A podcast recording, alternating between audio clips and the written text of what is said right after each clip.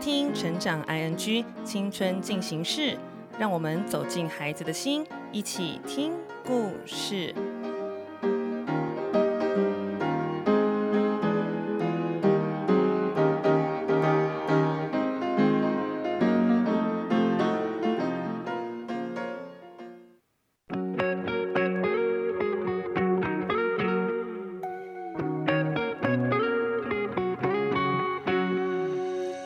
大家好，欢迎收听今天快乐分多金青少年成长单元青春进行式。是不是常常觉得在人群中自己像是没有想法的小蚂蚁，只能跟着别人的想法走？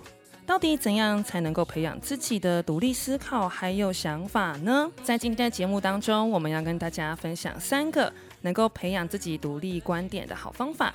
第一，刻意的练习好奇。想一想，有没有很久的时间没有对事情产生好奇心了？因为每天都没有决定权啊，因为每天的生活就是补习、功课，然后回家，勉强挤出一点点时间留给自己，看个球赛，然后去玩个手机，结果时间就消失了。其实对生活已经失去了好奇的能力，这才是影响我们没有思考最重要的原因哦。让我们开始练习，开始读一点新闻，看一点专题的杂志。开始练习关心眼前生活以外的人事物哦，补足自己大脑当中的资料库。你不一定要喜欢或是爱上这些事情，但是让脑中必须要有足够量的资讯，才有办法让我们受到资料的提取的时候呢，至少先做到第一步。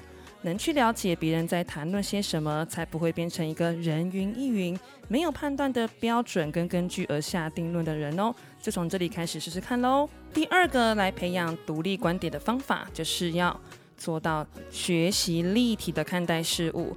什么叫做立体呢？很多时候我们觉得自己是有独立思考的能力啊，这个时候我就是一个有决定权的人了。意思就是。有时候我们会想要提出一个有别于大家的意见来证明自己的存在感，让别人发现哇，我是很棒的，我是一个很有价值的人。但是如果真的被问到更进一步的问题啊，却又支支吾吾，没有办法回答。其实独立思考不是特立独行，想想看有没有一件事情，只要谈论到哇，你就会停不下来耶，一直想要分享，而且是真心想要分享的哦。那个时候的你就会拥有一种侃侃而谈的能力，你会找到各式各样不同的证据，试着让别人了解你真的想说的这件事情到底有多有趣，那个世界是怎么样不一样。这种侃侃而谈的感觉，让你能够很有逻辑，又能滔滔不绝地说，这样子的状态就是一个拥有独立观点的状态哦。所以你发现了吗？增加对一件事情完整的认识程度，就有办法把这个东西看得更加的立体，也能够透过我们的表达，让别人了解得更透彻哦。第三个培养自己独立观点的方法，就是要找到自己的信念价值。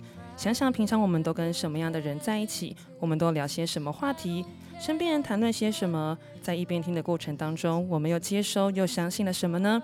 当我们心中的价值体系随着我们的经验。越来越丰富的时候，我们这个人的心就会越来越定。有没有发现，年纪大的人大部分都不容易受到别人的影响？那是因为他们的经验值足够了，知道所有的事情的发展，它都是个过程。